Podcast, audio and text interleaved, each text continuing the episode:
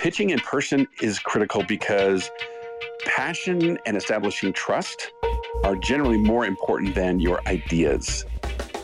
This is RevThinking, the conversation between creative entrepreneurs who know the best way to deal with the future is to create it. I'm Joel Pilger. Let's welcome everybody. You are in the right place. This is a live conversation between myself, Joel Pilger, and my colleague and business partner, Tim Thompson. We both uh, are consultants uh, at RevThink, and we're going to be talking about pitching. Specifically, it's not what you pitch, it's how. Tim, you know this, like, you know I love the sales game, the sales conversation, but pitching specifically is definitely a hot, hot topic I'd love to talk about. Well, it's where the rubber hits the road, right? It's where we're you're finally sitting in front of a client with something specific to say. And it's in a lot of uh, our opportunities, it's the pick me moment. It feels like when you're campaigning for the prom king or prom queen, this is the moment where they're voting for you. So it feels like a lot of pressure and a lot of uh, build up to it. Um, I also feel like the loss of a pitch hurts so much that people, there was a magic trick to it.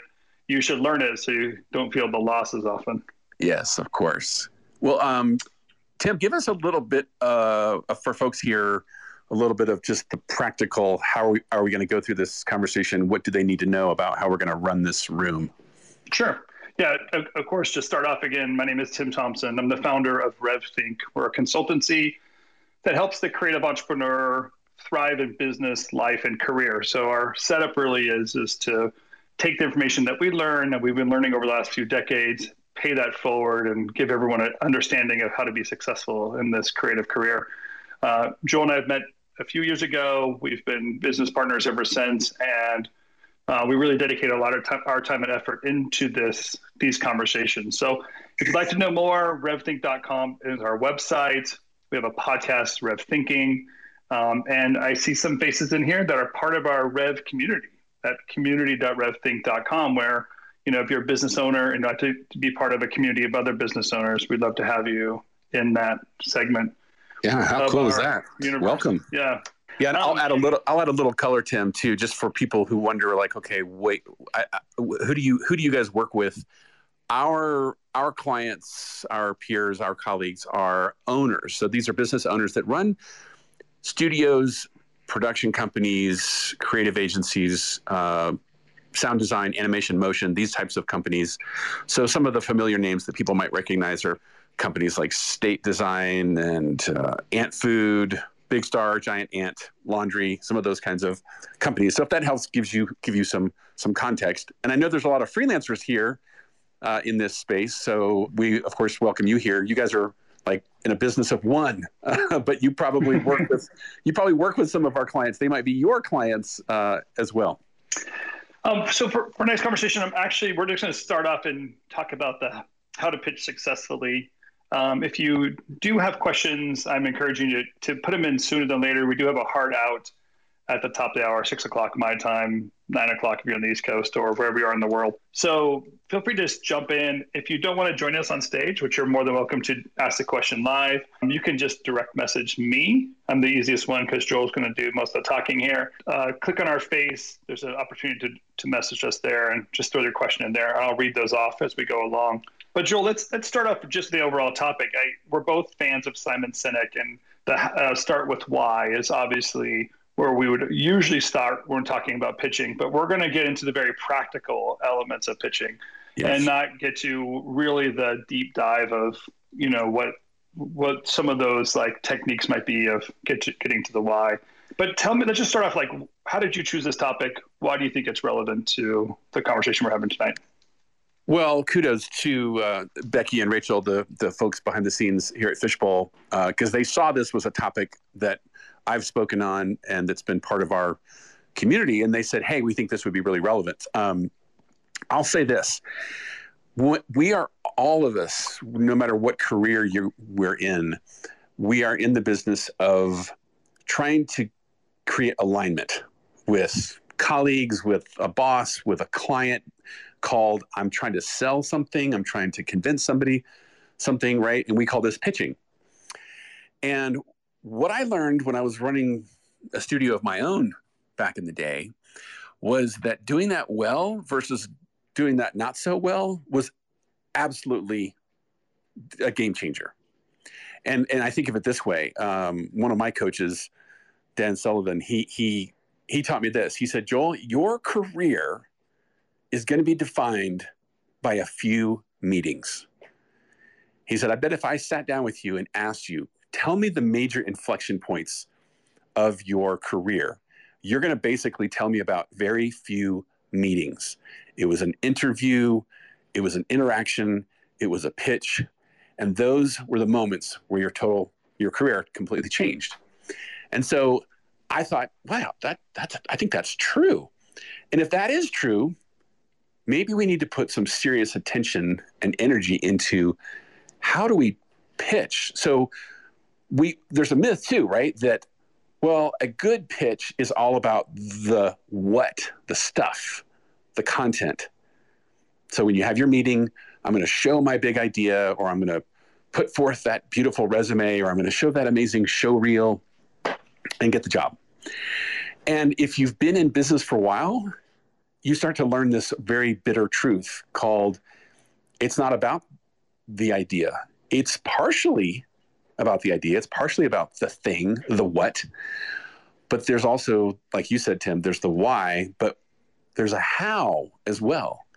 How you have that conversation, how you do that presentation, how, how, how, how, how. And that is sometimes, ironically, more important than the what. So that's what I thought would be fun to talk about here is let's get really practical and let's just pretend. So, Tim, you and I can can do this. Maybe we can we can pick a uh, willing accomplice. Yeah. But let's just kind of pretend like we've got, you know, we're we're pitching a big idea to maybe a prospective client, and we're going to go in and have a conversation, a meeting, what have you. Okay, uh, how do we do this to set ourselves up to be successful? Let's divide this this conversation um, in this hour into two general places. One, let's let's talk about five areas that we've out that we had pre-outlined here.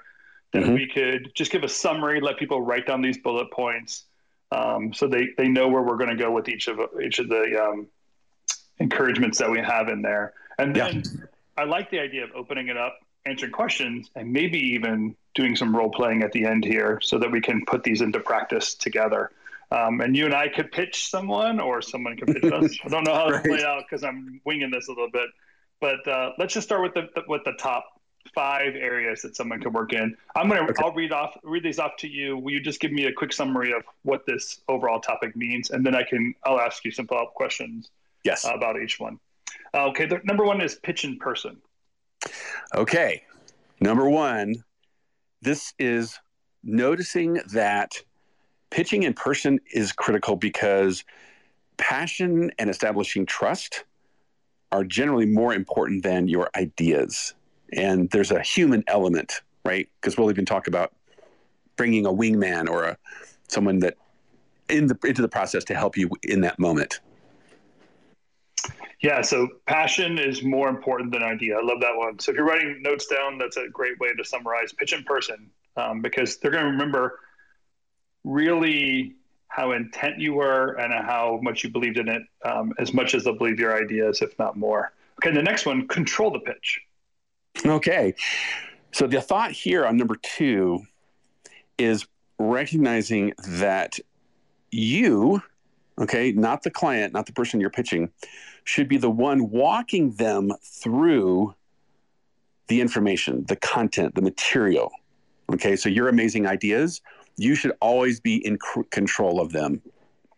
Uh, that's a brilliant one, because if you lose control, then you don't really get to show your your best foot forward. So not letting them ask questions too soon and so on. I love it.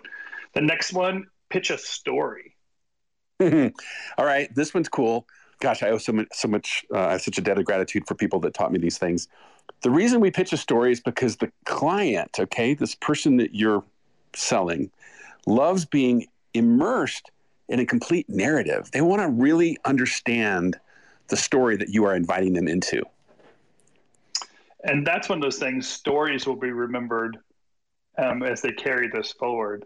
Mm-hmm. Um, and that will, they'll be able to recite the story more easily than some of the heavy writing that you might have done inside your pitch. So um, I love leading them with the stories, start the story.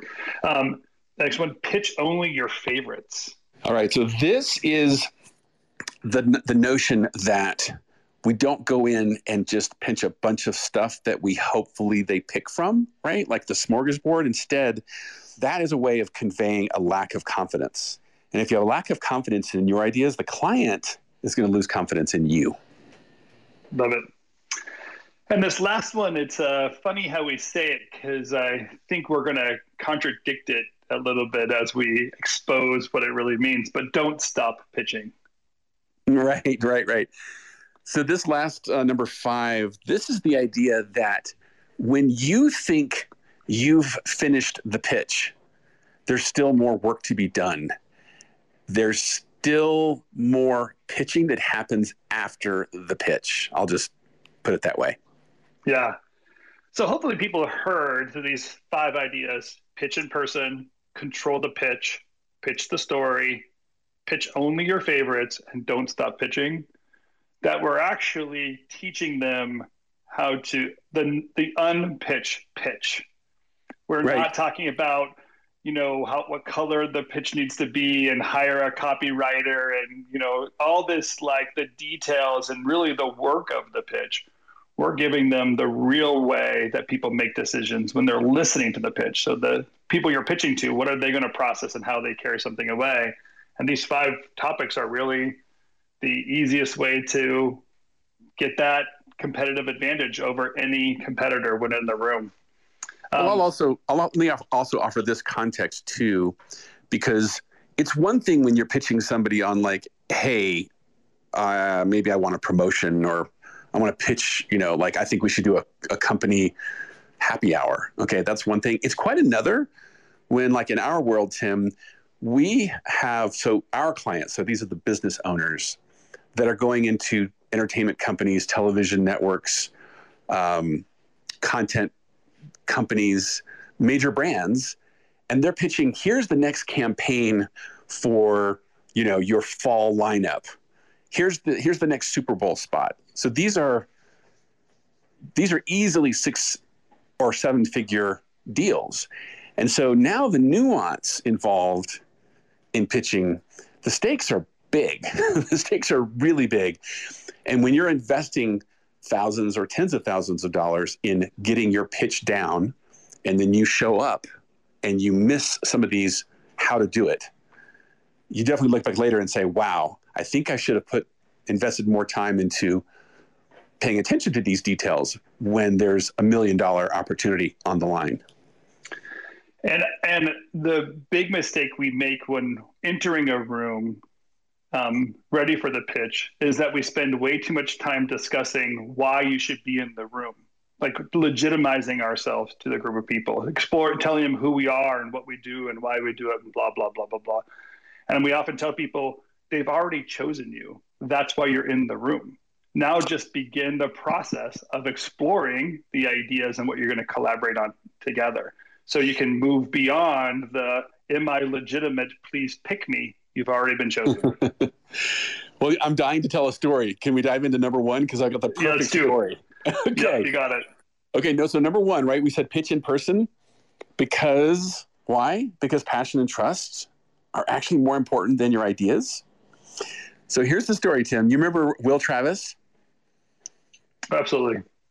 So Will Travis was a partner at Attic, which was this amazing uh, London-based design agency. And I remember Will telling this story when he went in to pitch the N F L. So he's in New York. He goes in. He knows he's like entering the conference room as the uh, his competitors are leaving as he goes in. Right? Classic. He's got a bunch of boards under his arm. And I think he's got one or two teammates with him. And he goes in and he presents to the N F L. And he's so energetic. He's so excited about this opportunity. He's putting up the boards. He's walking them through the idea. And all of a sudden, time's up. He's got to go.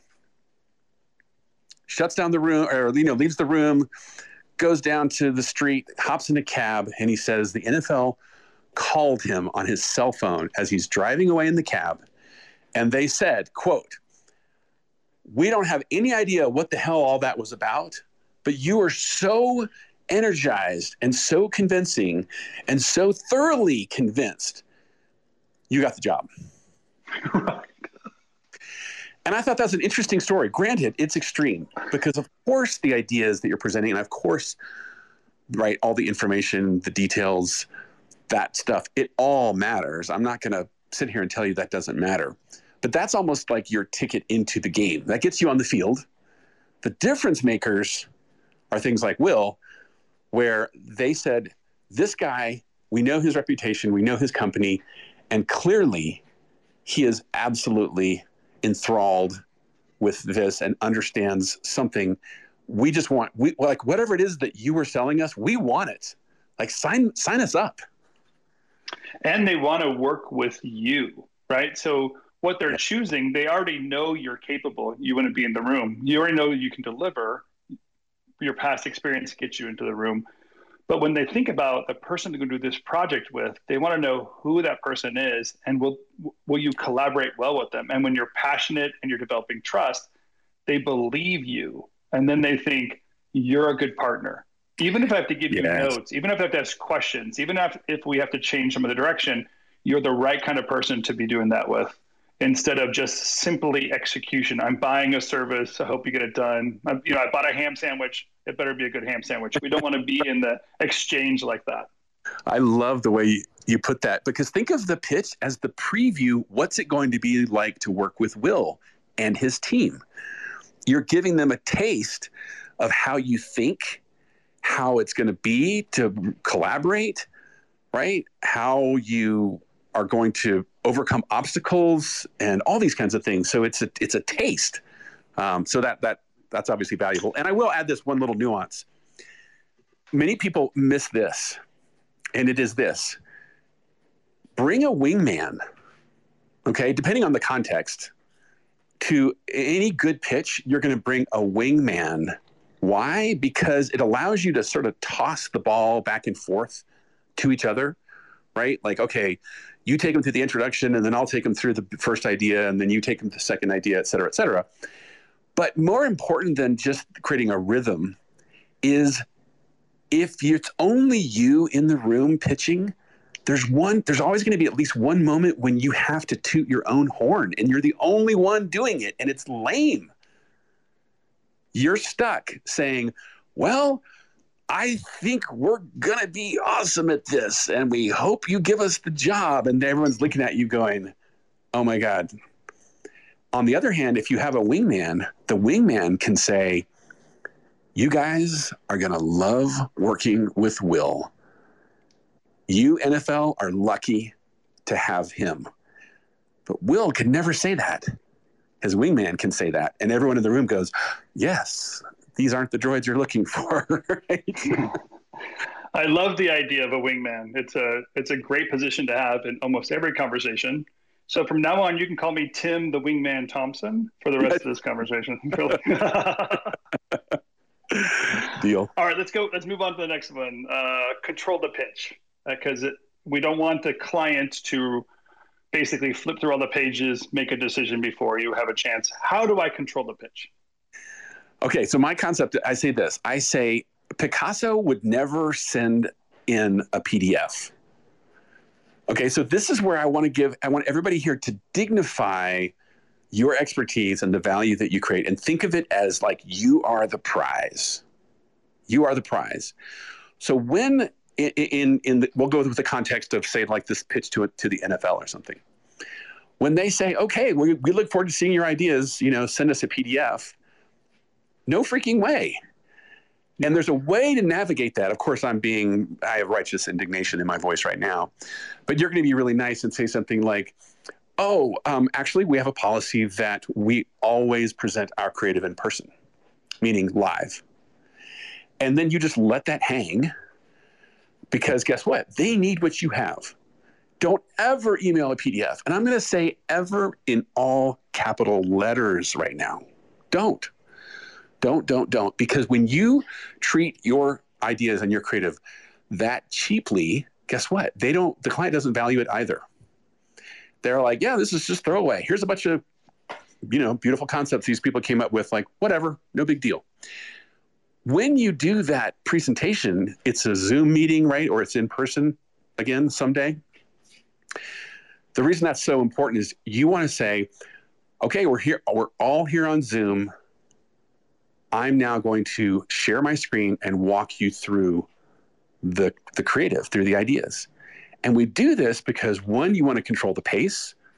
Because as you know, everybody likes to skip ahead and look for the price or look for the, look at the three ideas. No, no, no. We're going to walk through this. We're going to have a conversation, and I'm going to control it because I'm the expert here. And you're going to follow my lead and, and just basically control the, the story and the narrative. And it's, it keeps you in the position as the expert, and the client is responding to you and hopefully following your, your lead. And I'm going to add two small little notes onto that bigger bullet point. One is, if you're, if you don't feel comfortable saying that it's our policy to pitch in person, just continue that line and say, it's our policy to pitch in person, and my assistant will set up the time, so that you basically moved it from a, from a statement to an action item, and yeah. always have it being about putting, how we're going to put you on the schedule, and our assistant will do that for you. The second little one is, please practice your presentation and know what the format is. If you're on Zoom, p- please do something very different than if you're live in person, and practice that, so that if you're going to control the conversation, do it well so that that sticks with the client. Um, if you're not going to practice it, if you don't know how to do it well, you might as well send a P D F, because that might be the better, better, um, representation of your gig than how you present, and it's not, doesn't do you justice. So uh, practice, practice, practice. So yesterday, Tim, in um, you know, my confab, it's a weekly mastermind that I do with a bunch of business owners. We had my friend, friend uh, Mitch Munson come in and share with us some of his gems. And we all agreed as a group, when the client says after the presentation, okay, now can you send us a P D F? Here's a nearly interesting thought. Is you say, sure, we'll be happy to send you a copy of this video. We've been recording this call. Why would you do that? Because anybody that they hand just a P D F to has no context.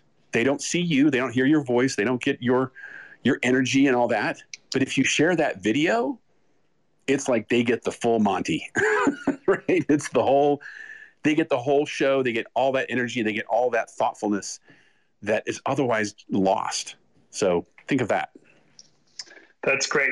All right, next one, pitch a story. We're talking about the stickiness part of this, right? Because the pitch you're putting forward, it's nice when the client, it sticks to the client, they can relate to it because they're carrying its story, carry the pitch forward.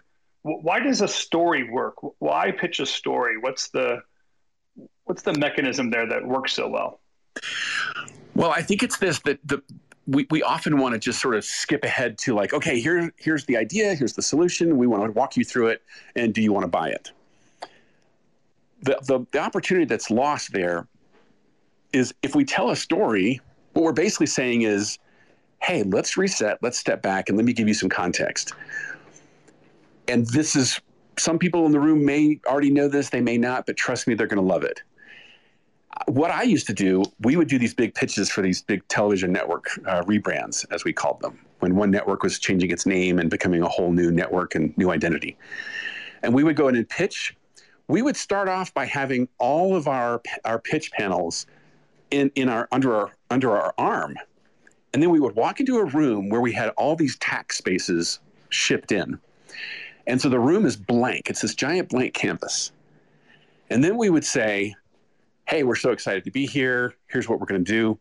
And then we would start off telling a story. And it was like, you know, a long time ago, there was a network called Discovery Channel. Okay. You see what I'm doing? I'm laying the context. And then I start to describe the problem or the challenge or the opportunity. And then I start to reveal maybe a key insight. And this is all pulled from a creative brief. So you're not just making this crap up. This is all from, from a creative brief. But you're telling this stuff in a story way so that as you reveal your ideas, it's like the client is slowly seeing this amazing thing come to life. So by the time you get to the end of your presentation, their thought is, oh my gosh, I see it. It's real. It's it's there. I can almost touch it. I can almost smell it. It's like, yes, this is the story we are going to go live and create together. So it's it's really just presenting thing in a, realizing there's a narrative arc anytime you present a pitch. It's like, here's where we are, and then there's this desired future state, and I'm going to tell the story of how we how we got here and how we're going to get there. Um, I already, I'm already getting questions in D M, so um, I know we're hitting some good points here. Uh, but just to reset the room, I am Tim Thompson, and the voice you just heard was Joel Pilger. We are partners at a, the consultancy RevThink, where we help creative entrepreneurs thrive in business, life, and career. And the conversation we're having today is not what to pitch, but how. We're walking through five bullet points, easy tricks that you can bring into the pitch room, and really some some uh, easy ways to make a difference in your pitch compared to your competitors. Um, what, Joel, I, so I have a question, but maybe I'm going to, I think you might be able to answer this with the next bullet point. Um, okay. So if not, I'll bring it back uh, later on. The next bullet point is pitch only your favorites. Okay, so this one is, and this is weird, this is nuancy, because it makes sense, right? Like, only put forth your best ideas. But it's the idea that if you lack confidence in your ideas, the client will lose confidence in you. Oh, okay. So here's, here's first of all, let's get really practical. There's a saying that's very common in our industry that if you pitch, say, five ideas, the client's going to pick the worst one. It's just, I don't know, we don't know what it is, but whatever ideas that you present, be prepared for them to pick the weakest, dumbest, cheapest, whatever idea, okay? So there's a very important responsibility you have to put on yourself called, well, shame on me, I showed them the fifth idea because I was afraid they wouldn't pick one of the other four, and I just thought, why not? You know, let's throw in a couple extra ideas. Don't do that. Here's my other story. I remember one time I was pitching to the C M O of Dish Network, and this was a national campaign, and it was like our moment in front of the C M O, right? This is big time. And this guy was tough. And I remember we walked him through idea number one, we walked him through idea number two, and through idea number three, and he sits there, and then he kind of looks at me, and he smiles, and he's, he's excited, right? And then he looks at me and goes, so Joel, which of these is your favorite? And I said, oh, idea number one. Well, why is that? Well, because of this, this, this. And then his frown, and then he suddenly frowns and he says, then why did you show me all this other bullshit? So I love it. Yeah. And I was like, okay, this guy's tough. Like, I hate you right now, but I love you because he was so right. My answer should have been, every one of these ideas is amazing, and I'll defend every single one of them to the death. Okay. Yeah. So it, it, it just made me realize in that moment that I was pandering. I was right. People pleasing, right? Which one do you like? Oh, I like this one. I think it's so cool. And then he's like, eh, uh-uh. Why did you I also this? feel like when people bring an expert into the room with them, they want to know what the expert is thinking. For yes. you to just say, I've given you this long menu, choose any combination of sandwich you want to, opposed to when you, when you basically sit down at a, at a Michelin restaurant, the chef is saying, this is what's best right now in season. This is what you should be doing. This is what you should be eating. And here's here's the, the way the courses are laid out for you so it works the best. That's the experience they want to have when working with you. So don't just give them a two hundred page deck hoping that something in there matches and they start working with you. You're giving them way too, you're using too much of their energy to decision when you can make the decision for them. You are the expert in well, the room. So let's, I love that, Tim, but let's raise the stakes. Imagine if you, God forbid, have brain cancer and you go to see a physician, okay? The stakes are really high. It's called your life is on the line. And this is what pitches feel like, right? Because careers are, are go up in, or down in flames based on these, these moments. And imagine if the doctor says to you, well, I've got, idea one is surgery, blah, blah, blah, blah. So idea two is chemotherapy. It's going to be like this, that, and the other. And then idea three is, you know, homeopathic, uh, natural, whatever. And you say, well, which which one do you recommend? And he says, I don't know. You pick. Like, what? You're the expert. Come on. So just um, recognize there's an opportunity for you as the, the person in that moment. it is an opportunity for you to speak from your expertise and pitch your favorites. And your favorites should better be your favorites for good reason. Okay, so here's the last one, and then we're going to, I want to start answering some of these questions I'm getting. Again, if you have a question that you want to throw in here too, I'd love to sort out in as many questions as possible and see if I can't summarize them. We only have a short time to answer them. You can just click on my face, choose the message uh, format, and then follow through there and just send me a message. Happy to have that. Or if you want to join us on stage, I think you just hit the join us button on the, on the app here. All right, last one, Joel, don't stop pitching. Don't stop pitching. All right. What, what does that mean? Well, here's the thought. The thought is, when you're pitching somebody, what is their worst fear? I want you to enter into their, walk a mile in their shoes, enter into their reality. Their biggest fear is, I'm going to screw this up, right? Like, maybe I've got several people pitching me all these big ideas, and what if I pick the wrong person? Or what if I choose the wrong idea, right? The stakes are high. So here's my thought for you. How do you help that person? You go in, you've done your pitch, you've done the meeting, and they're like, that's so great, we'll get back to you. You know, we're going to award this thing a week from Friday. Thank you. Most people go away and go, wow, okay, well, we killed it. Fingers crossed, and they wait. And I'm telling you, don't wait. And what you have to do is remember, the whole time that person is making that decision, they're sweating it. They're wondering, they're poring over, they're reconsidering. And what are they looking for? They need reassurance. Because in sales, closing is all about reassuring, reassuring, reassuring. So how do you reassure? Well, here's one of my favorite examples. Sure, you did your meeting. You follow up a day later with, of course, the thank you and the hey. Between now and then, of course, if you have questions, whatever, blah, blah, blah. But what about this? Imagine a few days later, if you send that person a note, you reach out and you say, you know, my team and I have had a little more time to reflect on some of the things that you said in the meeting, and something you said was so insightful, we have something else we want to share with you before you make your decision. Now, this can be a little bit manipulative. Joel, that's so, just cheating. You can't, I know. You can't call a client before they call you. Come on. Right. Cheating. Right. So this is you asserting your expertise. Now, granted, I don't want anyone to get overly manipulative with, with this, because you can, of course, right, yeah, use this of course. your advantage.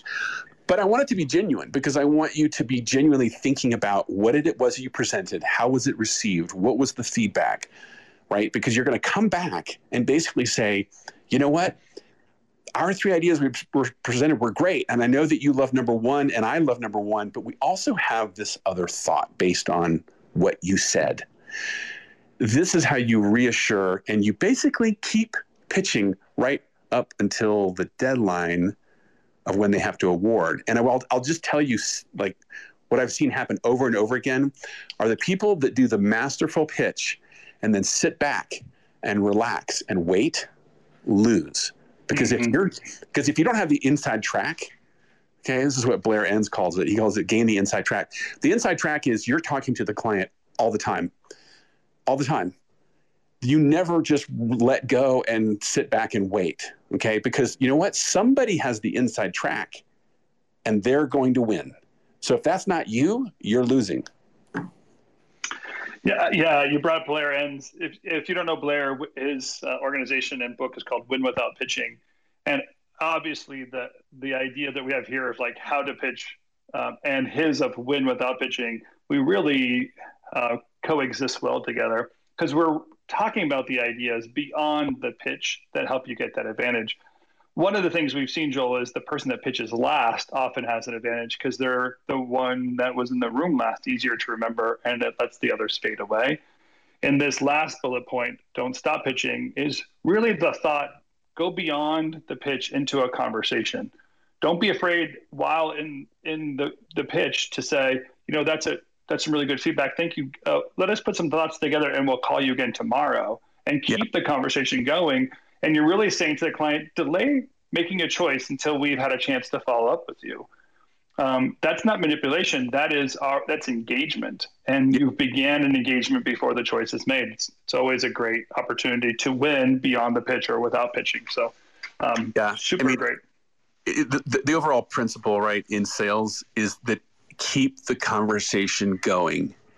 So trickle out, keep the dialogue going, do the check-ins. I have something else. I have a thought for you. Keep the conversation alive, because this is where the client is going to be giving you feedback. They're going to be assessing, reevaluating, all this sort of stuff. So, um, yeah, great, great stuff. Well, what um, you want to get into some questions? I do. I have the first question, and this is a great one. I think this was a follow-up probably from uh, number two, control the pitch. Uh, it's from Rebecca, and she says, what if the client has questions about any of the ideas you pitched? And I'll say, I think if you're trying to control the conversation and the client starts throwing questions at you, what should you do, practically do? Um, do you tell the client, I'll get to that later? Do you answer the questions right as they go? Well, I love, I, I love overall this concept of uh, we all prefer a conversation to a presentation. Right. So in I, I would generally set the context when you start a pitch to basically tell somebody. You could even just say it, tell the room, like, hey, I know this looks like we're presenting, but this is not a presentation. It's a conversation.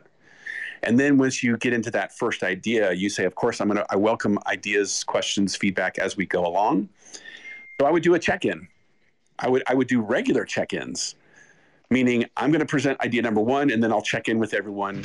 So you do that. You deliver idea number one, and then you say, let me check in with everyone. I want to make sure you're understanding, you're tracking with me. Do you have any questions? Do you have any thoughts?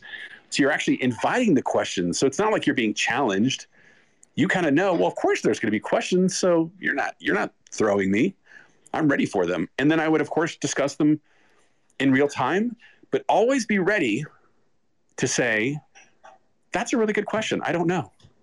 And why would we do that, Tim? Because the next statement out of your mouth is, let me get with my team and get back to you. And what did I yeah. do? I just created an opportunity to keep the conversation going. It's actually to your advantage to not have all the answers. Yeah. So really number two in controlling the pitch and be able to, to be somewhat transparent and of saying that's some uh, really good thoughts on that idea. Let us explore that and get back to you. Really goes to the strength of number five. You know, don't stop pitching. Right. Um, great opportunity to spin that around. I, I love that. Um, all right. So th- the next one, I think Damien is getting into some weeds here, but I don't, I don't mind this question because I think this goes to um, some of the idea of pitch, pitch a story. Um, Damien says, hey, Joel, Tim, thanks again for having a conversation. Uh, I've heard some of this on your podcast with Chris Doe. So obviously Damien is kind of listening to us somewhere. He says, when presenting in a pitch, do I do a reel or not do a reel? And I think uh, we'll get to the idea of reel here of like, do I, do I show examples of the work? In, if I'm doing motion, I'm going to guess here, I'd show some samples of the motion design. Kind of maybe the question is, is how, how far do I go with my idea concept um, in, in the pitch? Yeah. I, I don't know that I have a hard and fast answer because I think the answer is it depends. But I will just say this. I would generally say no, I don't think you would include it because I almost would say it's a prerequisite that the client has vetted you and they've seen your show reel or your portfolio before, right? Even before there's an invitation to pitch, much less we're in now in the pitch meeting, everybody in that room had better seen, had better have checked you out and vetted you and looked at your portfolio by then. Because if that's the first moment you're showing your portfolio, you're late. Like they're, they're out of sync. So I would probably recommend creating an expectation called, hey, in preparation for our meeting, please make sure everyone on your team, all your stakeholders, have done A, B, and C, right? And one of those things would be to review our portfolio, et cetera, because we don't want to waste anyone's time. That meeting is all about this opportunity, this moment to have this conversation. So that that's probably my my recommendation. And if and if when you get to that meeting, remember, make sure that you have laid the down the rules, right? So you would start the meeting and be like, okay, great. Um, so everyone here had an opportunity to review our portfolio, and I can see everyone that we requested be present is present. Oh, that's a big one. That's okay, great. If that's not the case, you just very calmly and nicely say, let's reschedule. Oh, the decision maker isn't here? Okay, uh, no worries. We can do it next Thursday or next Monday. No, no, no, go ahead, go ahead. We'll, no, no, no, no. Yeah. And, and uh, again, you might want to practice that response so that you could roll it out in a way that's logical and doesn't seem like you're being really a holdout or a jerk. Right. But have the thought of, hey, I think we're, we're about to go with this. It has some big ideas, and I think it's good to have all the placeholders, other stakeholders in the room with us. How, how should you can even ask them, how should this be handled? So you're addressing it proactively and engaging this client group with you of like, how, how are you expecting me to navigate something without the stakeholders in the room? Yeah. Um, and make them kind of steal, like step up to that responsibility that you're, that they would, they're basically owning. Um, you don't want to be put off, and, and you don't want your hard work to just be thrown away too, because someone didn't have the time to do it. Um, I, I think, I think this question too, Joel. So this probably goes back to maybe the pitch in person, um, uh, idea, but, uh, this one's from Marcelo. Marcelo says, he's saying thanks for the, um, the RevThinking podcast, but I'm going to skip some of the nice things he said. I'll share share with you later. The question he's saying is, is the client doesn't know me personally. What's the best way to introduce myself? Or I'll say maybe if the client doesn't know me personally, what's the best way to introduce myself? Because we were kind of saying earlier, hey, um, you know, don't waste too much time if they already know you. You know, kind of, it's about the pitch, not about your capabilities presentation. Gosh, that's a good one. And that is tricky, because what often happens, right, is we have a pitch meeting and the decision maker, let's say it's a, you know, a C M O or a senior vice president that we've never met, because we're working with the the people underneath that person that's in that authority. And then all of a sudden we're thrust into this moment where, okay, now I'm on Zoom and there's somebody I've never met and I'm suddenly pitching to them. It can be a little weird, right? First of all, I would say you have to, you have to rehearse. Yeah, of course, have to have come from a place of supreme confidence, because really when you're pitching, that's really what you're selling more than anything is, is confidence, of course. I'll say this, something that I recommend in like capabilities presentations. So I'm going to think out loud, out loud here, Tim. So you, you tell me what you think of this.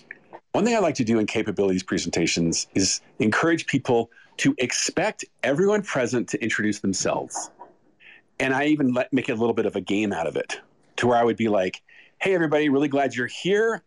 Let's do introductions. I'm going to ask everybody here to just briefly introduce yourself. And I want you to s- tell me something about the person on your right, you know, yeah. why, you know, how they've saved your bacon more than once or something. And I'll start. My name is Joel. I'm here, blah, blah, blah, blah, blah, blah, blah. Okay, Jimmy, you go next, and then Susie, and then so on. What you're doing is you're basically saying, you know what, everyone, I'm showing up.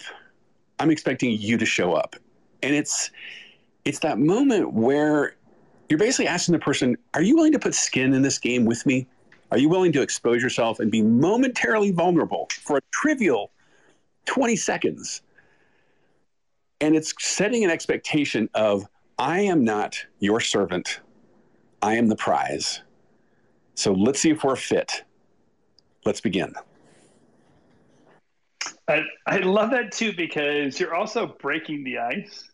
Yeah. And you're not making any assumptions. This sounds kind of funny, but you're not making any assumptions that everyone knows each other and how they like their bacon anyway. You know what I mean? Like there's something where you get a buy-in very on a personal basis, but you can inter- you can get yourself in the room and who you are, even show some of your personality and character by the type of question you a- ask and the answer you have for it.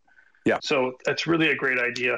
It also might allow somebody to stop you right there and say, hey, Joel, would you mind just telling us again what, what your company name is? And they're not going to say something that basic, but th- they might be able to ask you a question of clarifying, and you've invited that in up front, which would be very valuable before they get into the pitch. So, um, well, also keep in mind, okay, when that C M O and that marketing manager, right, and that design director, when they introduce themselves and they tell you that little thing, like just, you know, tell us what's the most delicious thing you ate today, or what's the, what's the, you know, what did, what did your kid say to you this morning when they woke you up, or whatever that thing is, you're getting ammo.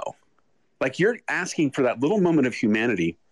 And I would use that information later in the presentation, because I'm going to refer to the C M O. Hey, Samantha, this is kind of like you, you know, this is probably more up your alley, because you said you have three kids, right? Yeah. So this, see how I'm going to use that as to, to create engagement and connection. That's, I love it. Hey, so Joel, I have one more question right now in the queue. So this is a good chance to say to people, hey, if you have additional questions or would like to join us on stage, um, we would be happy to have you. Also, uh, I think Lewis is also joining us on stage. We can uh, punt over to him. So. Awesome. Let's do that, and then we can um, come back. Hey, Lewis. Hey there. Uh, thanks for the, for the call tonight. A lot of great information. I'm sorry I just I jumped on a little late, um, but the, the engagement question, um, can you guys just repeat that one more time? I'm not sure, just respect everybody's time. I'm not sure if this call is recorded. Just wanted to hear that one more time. As far as I know, it is recorded, um, so I okay. think the Fishbowl people will be publishing that, but um, I'm not sure which question you're asking about. Tim, do you know what, what Lewis is asking? I, I think it's the pitch in person. Yeah, the one you just went over, Tim, right now. Um, yeah, yeah. The pitch, if you're unfamiliar with um, the stakeholders in the room. Yeah. Kind of building uh, rapport with them immediately. Uh, passion and trust are more important than the ideas. I think, Lewis, the, what we were uh, alluding to is sometimes when we initiated a meeting where we said, hey, when you pitch in person, it's it's – has a stickier element to it, because what comes across is your your passion um, and the trust of your ideas, and the client can get a hold of that more than just the idea itself. And, and Joel told a story about someone that did that. Um, when the last question was asked, it was the idea of like, yeah, but what if they don't know you? Is it okay to kind of just break the ice instead of make the assumption that uh, I can walk in there and just be a very passionate person? Maybe set your character sooner than later and allow for that personality thing to stick in very different ways than just dive right into a presentation, you know, go, go through all your bullet points and never really leaves some kind of residue of your personality behind. Um, I think that's what our encouragement is, because uh, too much of us want to put the, the own, onus of the decision on one of the greatest ideas. Like there's a, you know, a, a super awesome egg, golden egg that you're going to find, and you're just going to navigate someone through the ideas and they're going to find it. We want them to know who you are and what you're really about, um, and get that trust up front. Um, yeah, it, I would say the, just by way of reminder, it's a preview. The, the, your presentation is a preview of what it's like to work with Lewis. What's it going to be like? How does he think? How does he respond? How does he collaborate? You know, does he think out loud? Is he quick on his feet, or is he a, go away and think about it, like all that? It's just a preview. So that's um, that's totally in in addition to whatever the ideas or the creative they are presenting. Got it. Thanks, Joel. Thanks, Tim. Of course. You got it. Hey, Joel. So this last question I think is interesting, because I hear this when I coach people through Show Launcher, which is a pitching for television shows and how to put your pitch together for T V shows. Um, And the question is, is should I have backup ideas for the pitch? um, and what we talk about in when pitching a T V show, we, in, in an easy way, we kind of want to say, yes, have backup ideas. But of course, you don't have backup ideas, right? That would go against pitch only your favorites. Right. What we want to be able to say is know how to pivot. So how do you listen to that client and what their feedback is, and then take the idea you have and pivot it toward the, the information, conversation, questions the client is asking, so that that idea does fit into their realm, but not like, oh, I just happen to have a fourth idea that I didn't bring to the table, throw it at somebody. Um, you, that would be a little awkward that you didn't share all the ideas up front. Yeah, I, I'm just thinking of that moment when the client says, well, you know, I'm, I'm not sure that's going to work. Have you thought about, and then they throw something at you that's a total curveball. And I think it's a great opportunity to say, oh, wait, I, that's really interesting. okay, so this is me stalling, actually. You'd right. say, you would say, that's really interesting. What's behind that, right? Like, tell me more. What's your what's your thought behind that? And just let it be an actual engaging conversation, because let's face it, if that client has a legitimate concern or an opportunity that's been that's apparently being missed, that is your opportunity to absolutely shine in that moment and show, are you open? Are you receptive to new information? Are you going to be able to pivot in the midst of the project? Because if you're not pivoting now, it ain't going to happen, you know, when it's the eleventh hour and all of a sudden the C E O says, I don't like the, right? I don't like the talent we chose for this spot. Okay. Like we, we got to show our ability to, on the one hand, sh- show up prepared and we've got great ideas, but there's also a dynamic element of, yes, I'm receptive to pivoting and let's riff right here, right now. Tell me more. Yeah. It's a beginning to exploration. I, I love that. Joel, we are on stage with one of my favorite people on the planet, Taylor Connor. He is, he is sitting here. Can Hi, you hear Taylor. Me? Hi. I can hear you. Oh my gosh. I, this was just, I saw it on LinkedIn and I was like, what the heck? Let's try this thing. I love Welcome, it. Taylor. Well, we're going to put you on the hot seat and pitch to you. If you, oh, no. uh, Taylor, it's good to hear your voice. It's great Taylor to see, yeah, is, hear you. Uh, Taylor is right. an amazing animator and has incredible ideas in the in the content space. So uh, I'm a fan of Taylor's as well. Um, Joel, so let me uh, let me go to an, another question that we have, because we just have five minutes left. And maybe this, maybe the best way to ask this question is to have you do a quasi pitch, um, so people can kind of hear it. We're gonna kind of, you know, you have to summarize it quickly because you have a very small time. But I want to hear how you would put this idea across. Joel, pitch your favorite donut. Tell me why I should eat the donut, your favorite donut flavor, over what I might or might not appreciate about um, the donut flavors that I already eat. Hmm. So uh, I'll I'll say like I the, the question I have is somewhere in the pitch the story uh, yes. area and yes. uh, pitch yes. into your favorites area. So I'll give you I'll set you up of like pitching your favorite donut. Okay, so uh, here's how I might approach it. I might say that every day I've noticed that there is an opportunity to celebrate little moments. It's the idea of stop and smell the flowers.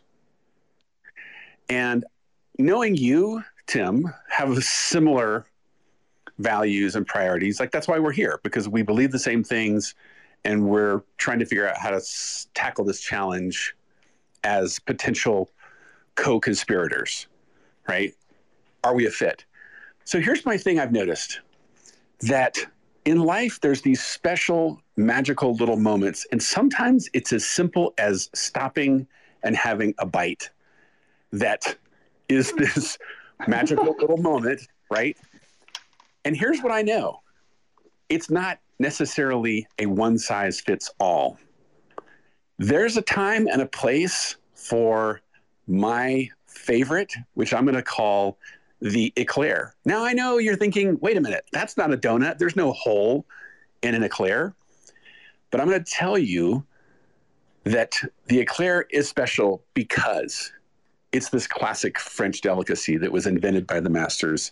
And if you have this opportunity to enjoy this thing, trust me, it's going to change your life.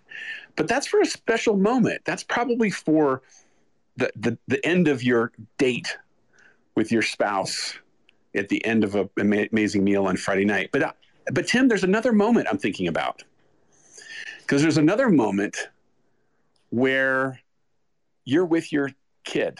So in my case, I have a daughter, and I can remember where on certain Sundays, my wife would be sleeping in and my daughter and I, we would be like, hey, let's watch a movie. What are we going to watch? And I would say, well, first we got to get a treat for the movie. And so what would we do? We would go and get our Krispy Kreme donut. Why? Because it was hot, it was fresh, it was the expression of the moment of me and my daughter having this incredibly decadent, indulgent moment. And we're going to bring those hot, piping fresh, well, piping hot fresh donuts back, and we're going to watch the next Oscar award-winning movie that's on our list of things to enjoy. That's perfect. You could, I hope everyone heard just how when Joel was talking about this moment with his daughter, how he set it up to hear that, that you could hear what, what it meant to him, and then how that could resonate with you in your life. You can imagine yourself being there, understanding how important it can be. And something as simple as just sneaking out and getting a donut before watching a movie is all just a big setup. Um, I think that pitching the story, uh, pitch with a story has that element to it. And that's why we want to include the stories. In, in, in reality, so, so much of the storytelling is part of life, and it creates this relationship. I might learn something about you, know something deeper about these ideas, and kind of get to the idea of where it comes from deep inside, and that passion. And many of the items that we um, put out here can all be wrapped up into a story. So, um, well, remember, the cool thing about when you tell a story is no one can tell you you're wrong. They can tell you it's not relevant, but they'll never tell you that's not true. Yeah. Well, the reason I actually pitched a donut was is uh, the person was asking me really like, should the should we be pitching only business side stories? So like past clients, is okay to bring up old clients and that kind of stuff. And I made you go personal by asking you about the donut, because I think that uh, it's okay to make it personal. And you don't have to just go like, well, I worked with this company and then your competitor, I worked with them. And those are really case studies and not stories. And I think we want to know the difference between it. Um, again, presenting capability presentation and then doing a pitch are different. And are you capable of doing it? They already know you're capable. You're in the room. The pitch is, how do these ideas stick and resonate um, longer inside the, the mind? So when they're making the choice, they're choosing you. Well, when you're, when you're ready to go to the next level, to everyone here, practice vulnerability. Go learn from Brene Brown and learn how to go and deliver a pitch and authentically express emotion that is totally true. And if it brings a tear to your eye while you're doing it, if it's absolutely genuine and authentic, you will have made an incredible connection. And those people will never forget it, right? What's the Maya Angelou quote? People will forget what they said. We'll never, they'll never forget how we made them feel. That's exactly right. Hey, no, we have a hard out, but before we wrap this thing up, my name is Tim Thompson. You've been listening to Joel Pilger. Joel kind of took this piece out of his Jumpstart class, which is a class for people that are looking to grow and advance in their um, creative career and grow their production company, production house, whatever that is. Uh, you address many items beyond pitching in Jumpstart, Joel: production, positioning for your company, the marketing of it, the outreach. Um, sales and sales and sales.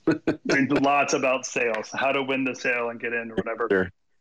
If you want to hear more, be part of our conversation, you are more than welcome. We love you listening to our podcast, Rev Thinking. Be part of our Rev community, um, which is at community dot rev think dot com. And our website, rev think dot com, has all this information on there. Uh, we'd love to hear more from you, answer more questions. We are open books, as you can tell, so we're happy to be part of anything you have going on. Um, Joel, if someone wants to get a hold of you, what's an easy way to get a hold of you? Probably just Google me. All right. Like find me on LinkedIn or Instagram. Joel Pilger, all one word, is the, the handle. And yeah, thanks everybody for being here. I really appreciate the really cool questions. And Tim, thanks for being the, the aw- awesome M C. Yeah, sure. Slash wingman. Don't forget Team Wingman right. Thompson. That's what we're about here. Uh, you thank you very much, Becky, for helping us get this thing started and making it happen. Uh, I believe Carla's been helping us as well. And then of course, Rochelle, who's put this stuff together. We love being part of uh, Fishbowl. And if you have any other ideas of things you can cover, we would uh, throw it out. We will be available on Fishbowl in the near future. So look forward to it. Joel, have a wonderful evening. I know you're going out with some friends, so enjoy your time. And uh, again, everyone that joined us today, we appreciate you being here. Thank you so much. See you on Fishbowl again soon, everyone. Thanks. Bye. You've been listening to the Rev Thinking Podcast. For more information on upcoming accelerators, events, or to learn how RevThink advises creative entrepreneurs like you, connect with us at rev think dot com.